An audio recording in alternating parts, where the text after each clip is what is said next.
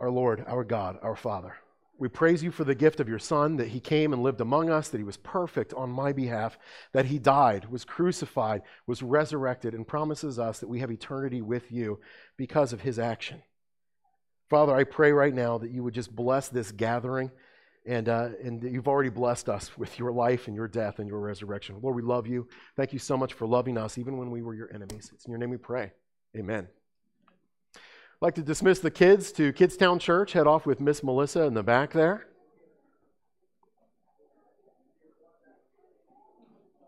And for the adults in the room, if you would go ahead and uh, let's, let's have you go ahead and open up your Bibles to Matthew chapter 5. Open your Bibles to Matthew 5.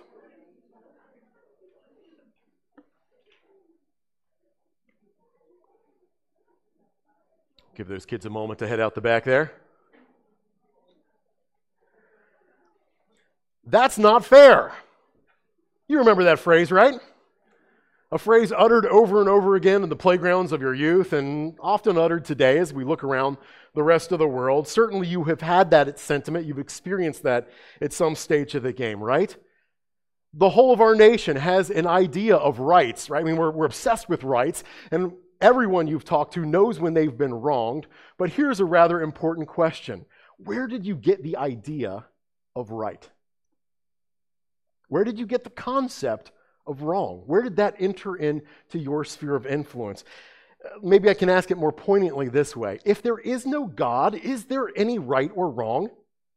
Is there any good or evil? What would good and evil be without a God? Would it be just a matter of personal opinion?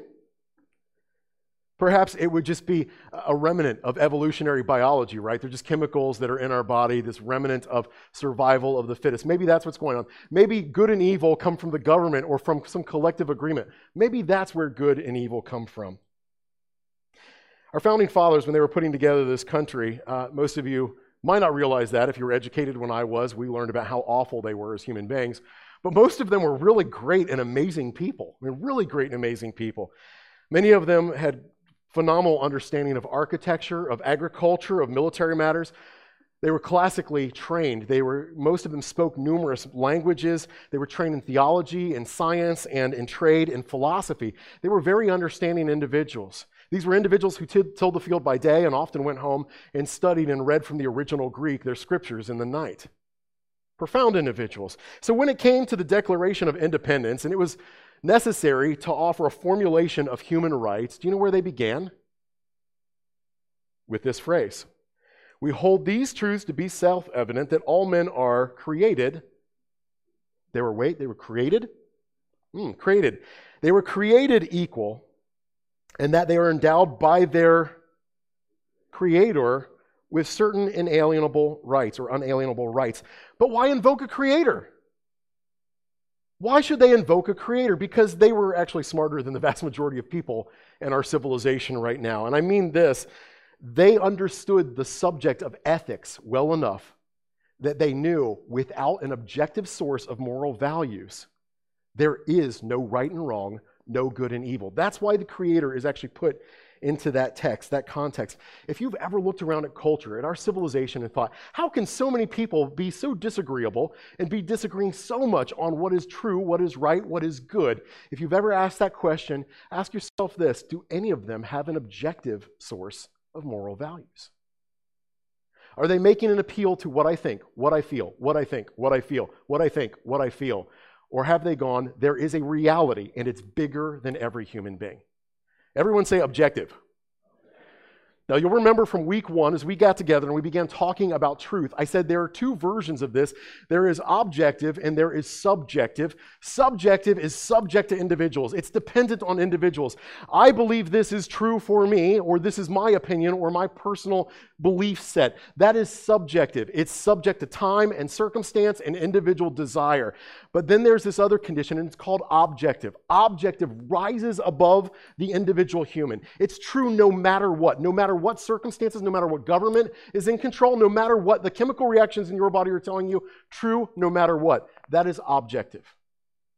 The question before us today is Is there objective morality? Is there an absolute right and wrong, good or evil? Let's begin with prayer. Our Father in God, as we dig into this topic, again, Master, I just want to pray that you would open our hearts and minds and give us, grant us understanding that goes beyond our natural capabilities. Lord, I pray that your Holy Spirit would speak in and through and past me, um, that you would be in the ears and the hearing and understanding of everyone in this room. Again, that we would not just take in information, but Father, that you would shape your kingdom through what we talked about today. We love you, oh God. Thank you so much for loving us. It's in your name we pray. Amen.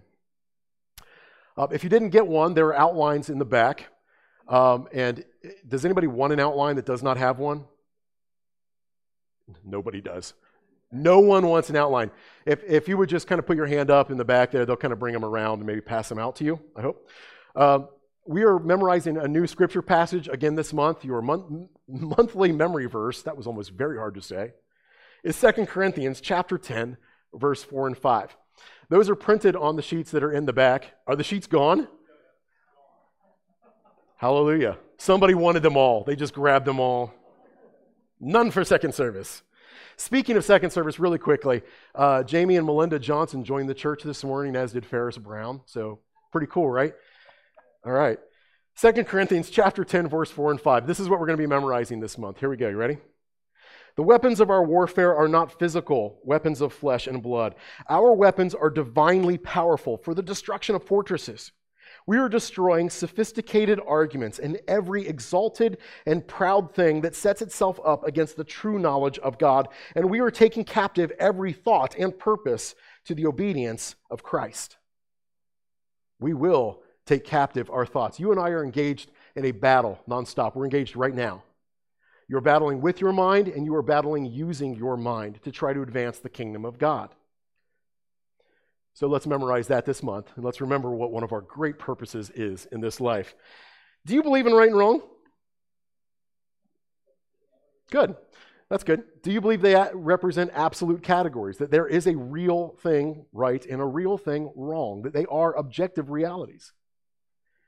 There was a famous debate years back between the Christian Frederick Copleston, a famous philosopher, and his, alter, his uh, antith- antithesis on the other side was Bertrand Russell, a very famous atheist, sort of the Richard Dawkins of his day, uh, full of hatred and venom for all things religious, and like to expel that venom at every opportunity. The two of them got together for a debate. Frederick Copleston, a brilliant Christian philosopher, Bertrand Russell, a, a brilliant Christian atheist. And as they began to debate, Copleston, the Christian, asked Russell this. He said, How do you distinguish between good and evil, between right and wrong? Bertrand Russell paused for a moment. He said, The same way I distinguish between yellow and blue. Copleston said, But you, you distinguish between yellow and blue by seeing, don't you? How then do you distinguish between right and wrong, between good and evil? And Bertrand Russell's response was this by feeling. What else? By feeling. It's just how I feel. Ravi Zacharias was discussing this debate, and he said Copleston was too kind. He should have gone for the jugular here. He let him get away with it. But he should have said, Mr. Russell, some people seek to love their neighbors, and other people seek to eat their neighbors.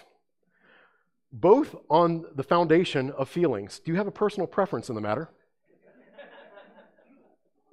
Feelings. Imagine having feelings being the one thing you use to negotiate the minefield of good and evil in this life. Well, it would look a lot like what our civilization looks like right now, wouldn't it?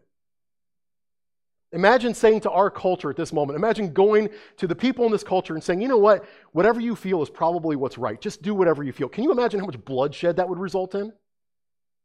This is the culture we dwell in. Let's address the question Can humans be good without God?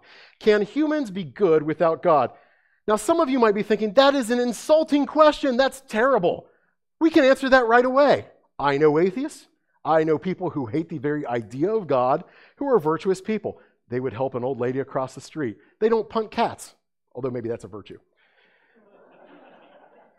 Sometimes they, sorry. If you like cats, you're evil. Um, I'm kidding, I'm kidding. All right, but you know they tend to be good people. I've known people who reject the idea of God and they're good. So clearly we can just answer that question right away. Yes, people can be good without God. But the question is not can people do good without God? The question is not can people perceive the difference between good and evil without God? The question is can people be good if there is no God? In other words, does the category good even make sense if there is no objective source of moral value, if there's not something greater than the human condition? Today we are going to discuss the axiological argument for the existence of God. Everyone say axiological. That's probably the first and last time most of you will ever say that in life. Uh, but we're going to be discussing this argument, and I hope you see the power of this argument as we go along in today's session. We're going to discuss a deductive syllogism. Remember, a syllogism is just an argument, it's a logical formation of an argument that is mathematical in its formulation. Uh, so if you've gone to college, you know you can get credit for taking a formal logic class because it is it's mathematics in a sense. Um, this is a deductive syllogism, which means if the premises are true, the conclusion is guaranteed. So here's the axiological argument for the existence of God. Hold on to your seats. Premise number one if God does not exist, then objective moral values do not exist. Premise number two objective moral values do exist. Conclusion three, therefore, God does exist. Now let's start by understanding the terms good and evil first a little bit here, because some of, some of you might think, well, that's not a very powerful argument for the existence of God. I hope before all said and done, you would disagree with that statement. But let me say this How do you know if I'm making progress? Our culture talks about making moral progress, right? We're going somewhere, and some people even define themselves as progressives. The idea is we're going to somewhere that is better. But let me ask you if I were to progress to the soundboard right now, how could you tell whether I was making progress, whether I was getting somewhere? Have to know where I started, okay? You've got to have some sense of where I've started. We have to have some objective points of reference, right? If there was nothing in this room, you couldn't see a soundboard, you couldn't see any chairs or anything else, it'd be very difficult to tell whether I was making progress. It would be nice to have a unit of measure, right? You could get a tape measure and actually check whether or not Ben is getting closer to the soundboard. That is all an objective source of value. It's objective, it's real, it's right there, I can see it. When it comes to morality, if you have no real measurement, if you cannot tell where you've come from and where you're going to, how can you say that you are progressing, that you are making moral progress? In order for good and evil to be real, we need some objective source of value, something that can't be altered, something that's not subject to human whims or desires, something that's bigger than you and me, something that's bigger even than our culture. And we're going to need to deal meaningfully with that thing. In other words, we've got to have this objective source. We've got to be able to analyze and understand it. But if there's no God, can morality be objective in any sense? Richard Taylor, a renowned philosopher and ethicist, discussed this issue. Himself, no, by no means a Christian. Here's what he said about ethics. And by the way, ethics, everyone say ethics, comes from the Greek word ethos, which means way of life or way of living. It's, it's what we ought to do or how we ought to be. Richard Taylor says this about ethics. The modern age, more or less repudiating the idea of a di- divine lawgiver, in other words, rejecting God, has nevertheless tried to retain the idea of moral right and wrong, not noticing that in casting God aside, they have also abolished the conditions of meaningfulness for moral right and wrong as well. Thus, even educated persons sometimes declare that such things as war or abortion or the violation of certain human rights are morally wrong, and they imagine that they have said something true and significant. Educated people do not need to be told, however, that questions such as these have never been answered outside of religion. In other words, if you want to speak meaningfully about good and evil, you have to go beyond the human condition. Something transcendent has to speak to our circumstances. As a philosopher, he recognized this. Let's talk about the Christian view really quickly, and then I want to get to challenges to our version of ethics. The Christian view is this we have an objective source of moral value. What or who would that be? God, Jesus, good answers, yes. God or Jesus. If you were here this past week for the Truth Project, uh, I promise we didn't line it up this way, but it just seems to be panning out so that a lot of the things they're talking about, we're talking about here. Del Tackett was talking about the Euthyphro dilemma. Uh, if, any, if any of you have ever taken a Philosophy 101 course, you might have been exposed to this. It's one of those things they trot out to just nail freshmen. And so they talk about this discussion that Plato describes Socrates having. Socrates, in this discussion, remember, this is apart from Judeo Christian theology altogether. Socrates is discussing ethics, and he says this Is a thing good because God wills it? Is something good because God wills it? In other words, can God just go, hmm, I wonder about the good and evil of law or of, of truth. What should I make it? Let's see. I'll flip a coin. Dink. Turns out deception is wrong. And then he just gives it to everybody. Let's talk about sexual ethics. Uh, okay, it looks like monogamy within a relationship throughout the whole course of life is my intention. Did he just arbitrarily assign these things? That's one hand, right? Did God just arbitrarily assign values? Or on the other hand, are values bigger than God so that God himself is subject to them? Did God give us values arbitrarily, or are values bigger than God? And for many Christians, they go into the secular environment like, I don't know this. I've never thought about this as a Christian. I feel stupid. And the professor's like, ha ha, we got you. It's not literally what they do. The answer to that question is neither of these things is true. You do what's called splitting the horns of that argument. It is a false dilemma. So, what is the correct position from the Christian standpoint? It's not that God arbitrarily assigns values. It's not that values are bigger than God, and more important, God Himself is the locus of our values. He is the source of moral right and wrong. Why is fidelity in marriage good? Because God is faithful. God is faithful, and when we show that we are faithful in our marriage, we are emulating Him. Why is deception bad? Because our Lord is not about deception, He is about truth. That's why it is good to be true, to be honest. All of what we believe and hold to be right and wrong are found in the character of God, in His nature. Can I hear an amen? God is the source of objective moral values and commands. And as He is the source of moral objective values and commands, when He gives us a command, then we therefore have a moral duty. If you're a junior high boy, the word duty is pretty funny. I was mentioning in first service when I was studying philosophy in college, uh, we studied Immanuel Kant, who uh, says that we have duties and we all must discharge our duties. And every time it was said, I would just, you know, it just couldn't help it. Matthew chapter 5. Matthew chapter 5. Matthew chapter 5. Some of you are wishing you'd never had any insight into the way my mind works. Matthew 5, verse 43 through 48. Uh, Matthew 5 through 7 is considered one of the most important texts in world history by everyone, particularly when it comes to ethics. Even people who are outside of Jesus Christ, atheists, agnostics, skeptics of every stripe, tend to look at this passage and say this is one of the most brilliant discussions of ethics ever, which we should expect when God speaks to us. Matthew chapter 5, verse 43 through 48. Let's look at this passage really quickly. You've heard it was said, You shall love your neighbor and hate your enemy. But I tell you, love your enemies. Pause. Why is loving your enemies good? Because that's who He is. It's good for us to love our enemies because that's how He treats with me. I say to you, love your enemies and pray for those who persecute you, so that you might be sons of your Father who is in heaven. For he causes the sun to rise on the evil and the good, and sends rain on the righteous and the unrighteous.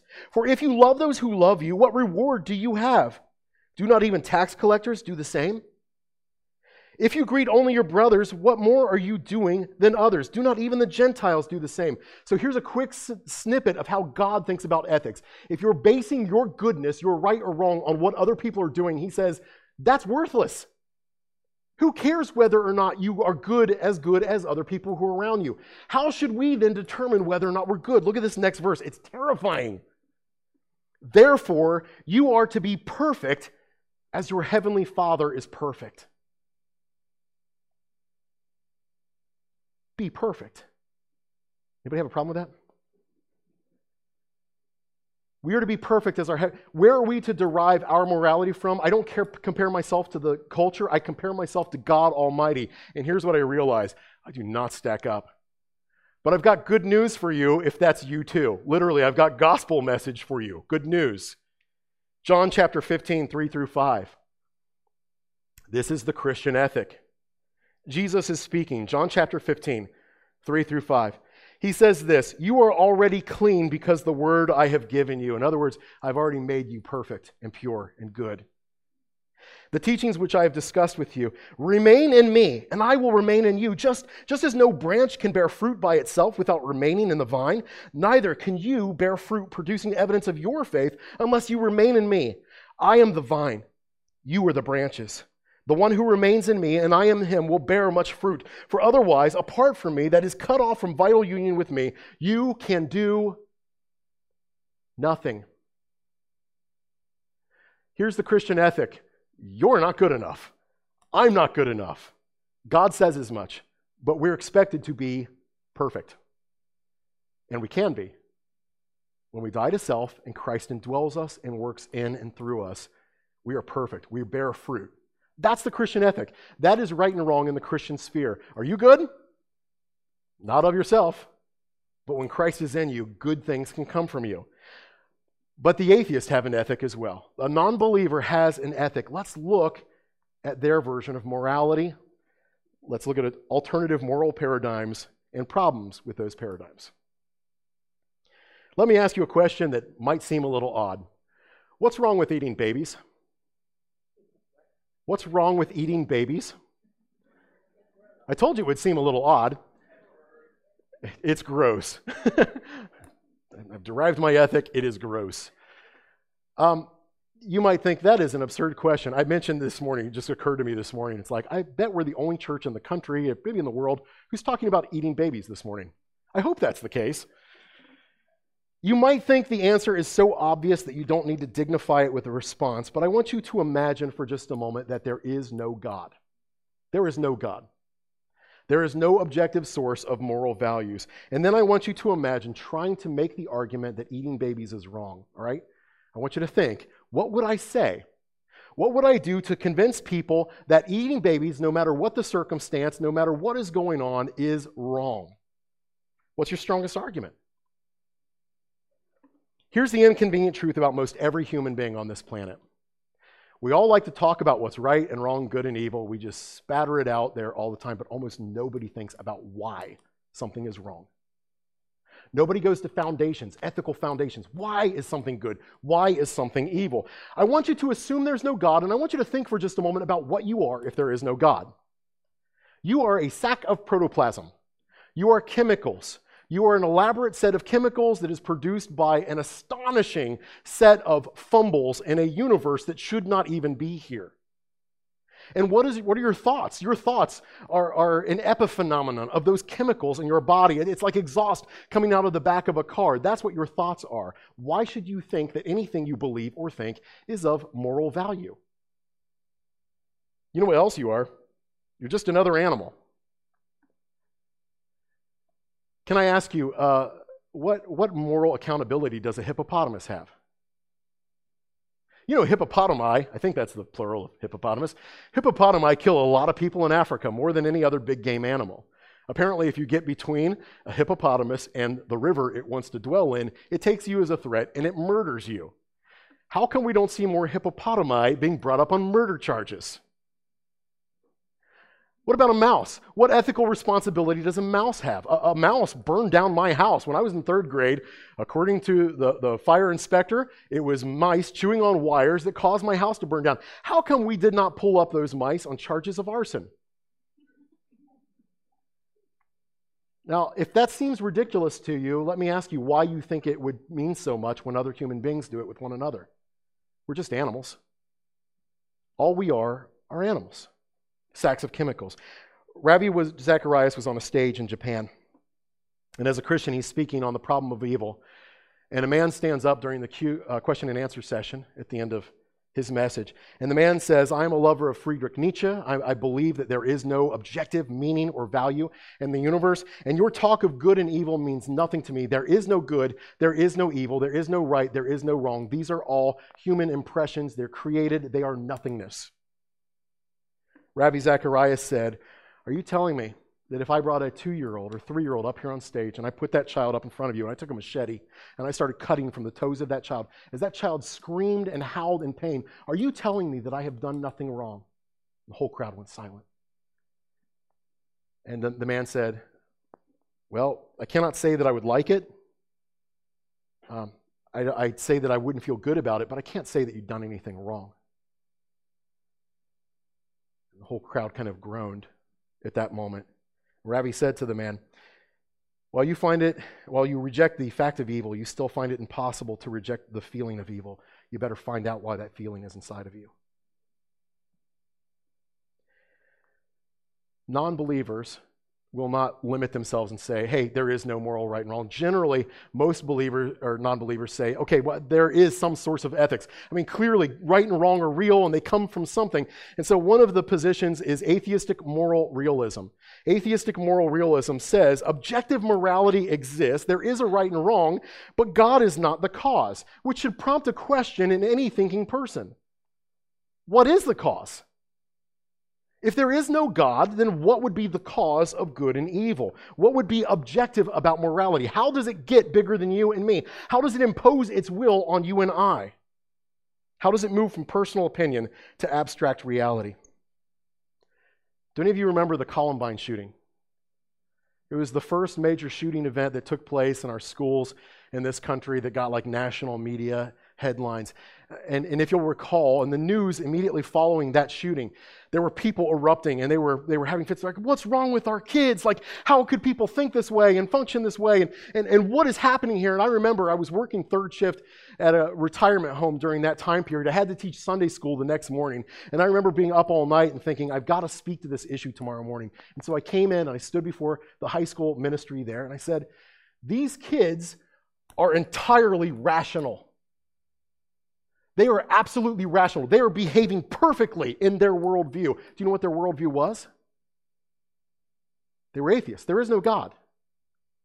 And, and so these young men went, I want to kill myself. But before I do, I'm going to kill other people. I'm going to eradicate other people in my sphere of influence. And maybe you're thinking, Ben, you're a monster. How can you say that that is normal, that is right, and that is in keeping with their worldview? Let me ask you this. If you were a non believer, you imagine talking to these boys the day before that happened, and without invoking God, can you try to imagine explaining to them why what they're about to do is wrong? How would you express that to someone like that? Uh, look, you want to kill yourself. It's, it's wrong to kill somebody else. Why? They've got a great argument, by the way. They can respond with this perfect argument that completely unmans the idea that they have any moral obligation. Here's how it goes. It's rather complex. Try to stick with me here. Nuh-uh. or here's a, a slightly longer one. So what? It's wrong to kill people. So what? Why should I care about that? Why should that be interesting to me? I'm going to be dead tomorrow. Why shouldn't I kill as many people as I want? There is no God. There is no ultimate right or wrong. There is nothing after this life but the long sleep of death. I will just be gone. Imagine trying to convey to such a person why what they're doing is wrong.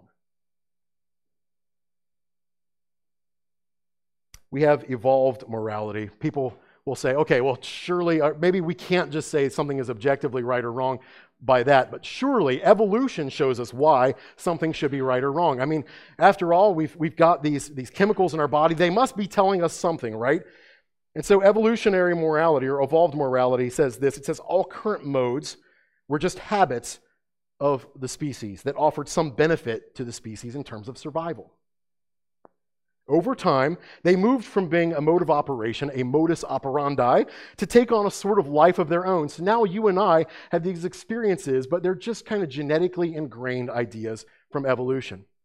So, for instance, your child is drowning in a lake. You look at it and go, I must preserve my species. And you jump in to save your child. Why do you do that? Because evolution informed that in your genetics.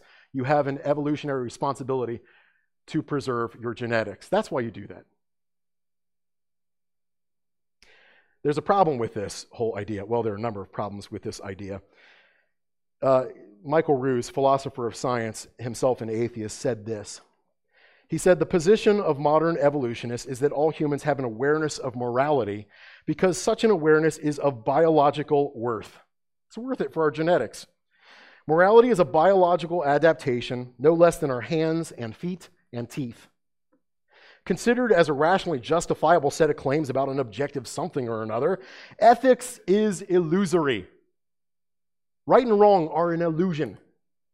He says, I appreciate that when someone says, Love thy neighbor as thyself, they think they're referring above and beyond themselves. Nevertheless, such a reference is truly without foundation. Morality is just an aid to survival and reproduction.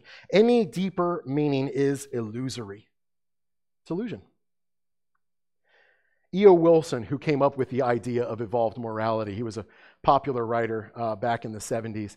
E.O. Wilson said, My theory seems to work, except I've got some problems, and here's one of the big problems a word called altruism. Everyone say altruism. Altruism is when you do something good with no expectation of reward in response. So you're sitting on a bus, and an old woman gets on the bus, and she's barely able to keep herself up. If you're the individual who gets up out of his seat and says, Ma'am, take my seat, please the evolutionary ethicist would say to you the only reason you did that is because for some reason you think that that woman's going to give you a seat at some stage of the game. It's going to be reciprocal. But there are these certain engagements we experience where an evolutionary biologist could not possibly explain what happened. For instance, you're walking along the street and you hear a woman yelling, Fire! The building's on fire. And then she says, My daughter's in there. My two year old daughter is in this building. And you're walking past. And as you walk past, there's suddenly a rush of adrenaline in your body. You think, Ah, I'm being told, fight or flight, telling me to do something. And you have this sense of nobility. Maybe I should do something. Maybe I should save that child and rush in and sacrifice myself. Evolution should preserve your genetics, which means in that situation, you should go, it's not my kid. Those are not my genetics, and you should just keep walking. But we all recognize that the person who stops and rushes into the building is doing something good. They've acted on a standard that evolution would never select for. That is a problem with this system. Not to mention, a number of other problems. For instance, this let's imagine that evolved morality is correct. There is no God, everything you sense is right and wrong is just based on your genetics. Let me ask you this what is off limits to you? What would be morally wrong for you to do? You might think about the child drowning in a, in a pool of water. And if there is no God, there's a child drowning in water, you go, maybe I should save that kid or you know i recognize that what's happening is i'm just having this chemical release. This is just a chemical thing attached to my genetics. I could also get in the water and hold that kid under the water until the bubble stopped. And that would release another set of chemicals that would tell me that i'm guilty of doing something. But i know those are just chemicals. I haven't done anything really wrong. Hmm. william lane craig christian philosopher says this if atheism is true it becomes impossible to condemn war oppression, or crime as evil. Nor can one praise brotherhood, equality, or love as good. It doesn't matter what you do, for there is no right and wrong. All things are permitted. To be sure, some actions, say rape or incest, might not be biologically or socially advantageous. And so, in the course of human development, they came, became taboo, you know, like something that's out of fashion. But that does absolutely nothing to show that rape or incest are really wrong. On the atheistic view, there's nothing really wrong about raping someone. Such behavior goes on all the time in the animal kingdom. Why would it be rational to think that evolution is binding morality as opposed to just a useless relic that I could cast aside? You might think I'm being unfair with atheists here. Lawrence Krauss, one of the more famous atheists of our day, You've probably seen him if you've ever watched the Discovery Channel. He's one of their go to cosmologists. He hates Christians, he loves to ridicule Christians. Lawrence Krauss was debating a Muslim, and on the stage, the Muslim asked him, said, Mr. Krauss, what is wrong with incest? And Lawrence Krauss said, It's not clear to me that incest is wrong. I said, What do you mean? And the whole crowd was like, What? You know, Lawrence Krauss says, well, I mean, all we are is, you know, we're, we're the genetic byproduct of evolution. The only reason you think that incest is wrong is because we're programmed in such a way as to try to prevent mutations in the species. So now that we're enlightened and we know that, there's nothing wrong with siblings with one another or with a parent and child or grandparent and grandchildren. Nothing wrong with any of that. And the crowd was just like, what? Rather than back away from it, he doubled down on this when in sequential debates, went ahead and projected this same mentality and said, Look, you guys are all buffoons. There's nothing wrong with this so long as you're protecting against offspring. It is of note that uh, Lawrence Krauss was great friends with Jeffrey Epstein and has been implicated in the Me Too movement dramatically. He lost his position in his university, but let me tell you something that is a rational atheist. That is completely reasonable by the atheistic standpoint. Well, maybe it doesn't come from evolved morality. Maybe we can't say that there are just these objective moral values that are out there, but I know where we can get moral values from our government. Socially constructed morality. Maybe all morality is the result of agreement between all of us, or agreement with ourselves and the government, or just handed down to us from a government. All ethics are a product of cultural indoctrination. Well, we've got some problems with that. As such, if they are a product of our collective agreement, then let me ask you this. If Hitler had won World War II, and we were all speaking German right now, would there be anything wrong with anti Semitism, hating Jewish people just because they're Jewish? The answer is no. If the Christians never rose up in an abolitionist movement before the Civil War and sought to throw off all uh, slavery, and slavery was still being practiced as it was in that time period today, would there be anything wrong with slavery? You might say, well, the slaves might think so, but you know how people have operated through history and how really it wouldn't be unreasonable for atheists to respond is, so what? That's, that's those people's problem. We're in power. And that's the way things have worked for a long time in many cultures. In Hitler's day and age, by the way, guys, Hitler was acting on the best scientific information of his day. All the prevalent universities contain the idea that there was a perfect species. That was normal in that time period, and that that should be sought out. Was it right? If you believe that all our values are handed to us by cultures, then you would have to say, yes, that was right. I believe it's objectively wrong. Do you? Without a God, you have a very difficult time getting there. I don't think you can get there. If only we had real versions of governments that believed that they could institute morality and whatever they said was absolutely correct and right. If only there were some versions of that we could look at in world history to determine how well that worked. Oh, wait, there is. Communism is the very definition of there is no God, and because there is no God, we tell you what is right or wrong. How has communism worked out for human beings? According to R.J. Rummel's book, The Death or Death by Government, Rummel estimated that communist regimes from 1900 to 1987, less than one century, murdered more than 110 million people. 110 million. After more information emerged about Mao Zedong's um, starvation um, engagements, where he intentionally starved his people, they upped that number to 148 million. Just to give you a sense of perspective, it's estimated that Hitler probably killed around 5.8 million Jews, that Hitler killed less than 9 million Soviets. The communist Soviet government was better at killing its own citizens than Hitler was. Way better. When the government determines what's right, when the collective determines what's right, you can bet that the goalposts are going to move. So, Atheistic moral realism doesn't work. Evolved morality doesn't work. Social contract morality doesn't seem to work. And so what we're left with is what's called moral relativism. Moral relativism. That is this all morality is completely subjective. All of right and wrong is just based on you and what you think and what you desire. Have you ever been in a car? And yes, we've all been in cars. Have you ever been in a car and uh, you've been surrounded by large vehicles on both sides? And the vehicles are kind of pulling forward or like rocking backwards, and you're like, I don't know where I am in space, right? You're like, Am I moving? I feel like I'm moving. Um, apparently, that's even worse if you're, if you're like an astronaut and you go into orbit.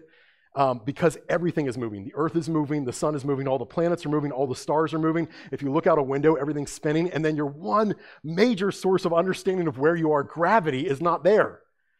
And so it's everything is shifting, everything is moving. This is moral relativism. Everything is shifting, everything is moving. There are no fixed points. You cannot tell where you have gone or whether you're making moral progress. And that's where our culture is right now. In such a system, no one is wrong, not ever. If you get to make up right and wrong, guess what? You're always perfect. J.P. Moreland, a Christian philosopher, was discussing a psychologist's interaction with one of his patients. And the psychologist had a man that he was counseling, and that man used to go to the pet store every week, and he would buy a bag of mice, and he would bring them home, and he would sit over a trash can, and he would just take the mice one at a time, and he'd pop off their heads into the trash can. If all morality is individualistic and subjective, how would you tell such a man he's doing something wrong? There's no doubt that he got some kind of joy from it. He wasn't breaking any laws in his vicinity. How could you explain to such a man that what he was doing is a moral abomination? You'd have to have an objective source, and yet that's completely what we're denied. If there is no God, there is no objective moral source. If there is no God, prison should be locked from the inside right? Because the only thing a person can be guilty of is being guilty of guilt. And if you're guilty of guilt, you can go shut yourself in a prison till you feel like you've learned your lesson, and then you can leave. Or, or better yet, just skip the prison indictment altogether, and all you have to do is make yourself feel good about what you're doing, and then you're okay. if our morality comes from a government, if our morality is completely relative, if our morality is simply evolved, then all you have to do is avoid consequences, not get caught, and, and then pretty much sky's the limit for you, right? Richard Taylor said this. He said, um, contemporary writers in ethics who blithely discourse on, or discourse on moral right and wrong uh, and moral obligation are without, referen- without any reference to religion, are just weaving intellectual webs from thin air, which amounts to saying they discourse without meaning. If there is no God, there is no right and wrong. The good news is there is right and wrong. You all know objective morality. You know it as well as anybody else. Any atheist I drug into this room, were we to torture a child, would go, Something wrong is happening because we all recognize good and evil, right and wrong. There are objective ethics. Praise the living God that such a thing exists, but you and I have a foundation for those. We know where ethics, where morality comes from. If you believe that good and evil are objective realities, God makes sense of that reality. If you want to live in a civilization where ethics are deemed objectively binding, you've got to invoke God and I'm not just saying this from my perspective, our founding fathers believe this as well. John Adams said this. He said, Our Constitution was made only for a moral and religious people. It is wholly inadequate to the government of any other. In other words, you get rid of religious ideologies, you get rid of the idea that there is an objective source of values, and this country will implode. God doesn't just give us an ethical foundation. God gives us ethical direction and discernment. When I experience guilt, I don't think, my goodness, my chemicals are off. If materialism is true, then guilt is nothing but social or biological conditioning. It's just your culture and your genetics, it's nothing more. But if there is a God, and if there is a human spirit, then something like guilt may reflect a very real state of metaphysical reality in me. If there is no God, consider something like love. If materialism is true, there is no God, then all love is ultimately self love. When I say I love someone, I might think that I mean something, but on deeper inspection, if I really check myself out, I'll recognize I don't care about any other person. I care about how that person makes me feel. Romance kind of dies, doesn't it? But if there is a God, if the human spirit exists, then love can be objective, real. It can be selfless, it can be deeply meaningful. Our God is love. What about moral outrage? If materialism is true, what is moral outrage? You know, social media. What everybody's doing all the time. Do you know what moral outrage is if there is no God? It's just an absurd ability or inability to accept reality. It's a temper tantrum. That's all it would be.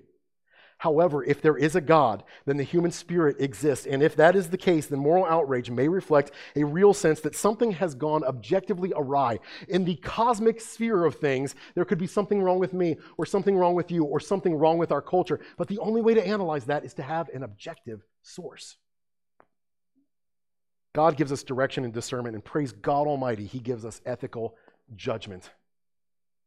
I want you to think about how heinous it would be if there was no God. Think about how many people get away with it.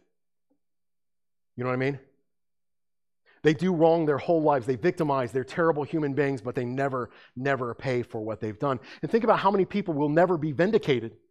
People who suffered and, and experienced injustice, but God never does anything for them because there is no God.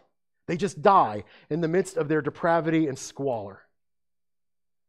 But if there is a God, and there is, then all things will ultimately be resolved.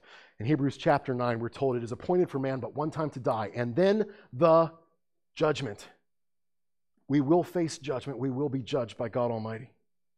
2 Corinthians chapter 5, 9 and 10. Therefore, we have as our ambition, whether at home or absent, to be pleasing to him, that is God, for we must all appear before judge, the judgment seat of Christ, so that each one may be recompensed for his deeds in the body, according to what he has done, whether good or bad. Revelation 20, terrifying and delightful. Revelation 20, 11 through 15. Then I saw a great white throne and him who sat upon it, from whose presence earth and heaven fled away, and no place was found for them. And I saw the dead, the great and the small, standing before the throne, for the books were open, and another book was open, which is the book of life, and the dead were judged from the things which were written in the books according to their deeds. It is certain, as certain as the sun rises, that there is objective morality. There is objective morality. If God does not exist, then objective moral values do not exist. Objective moral values do exist. Therefore, God exists. Let's pray. Our Lord and God, we praise you that there are objective morals and values, that ethics represent a real state of being, that we recognize it with the whole of our being. And Father, we can know the foundation on which that all rests. Lord, we praise you that not only do you form the foundation of objective moral values, Father, but that you give us insight and directives to understand what you have called us to. And Father, more than that, that you will ultimately judge all things, that every knee will bow, every tongue will confess before all is said and done. We love you, God. Thanks for loving us. Amen.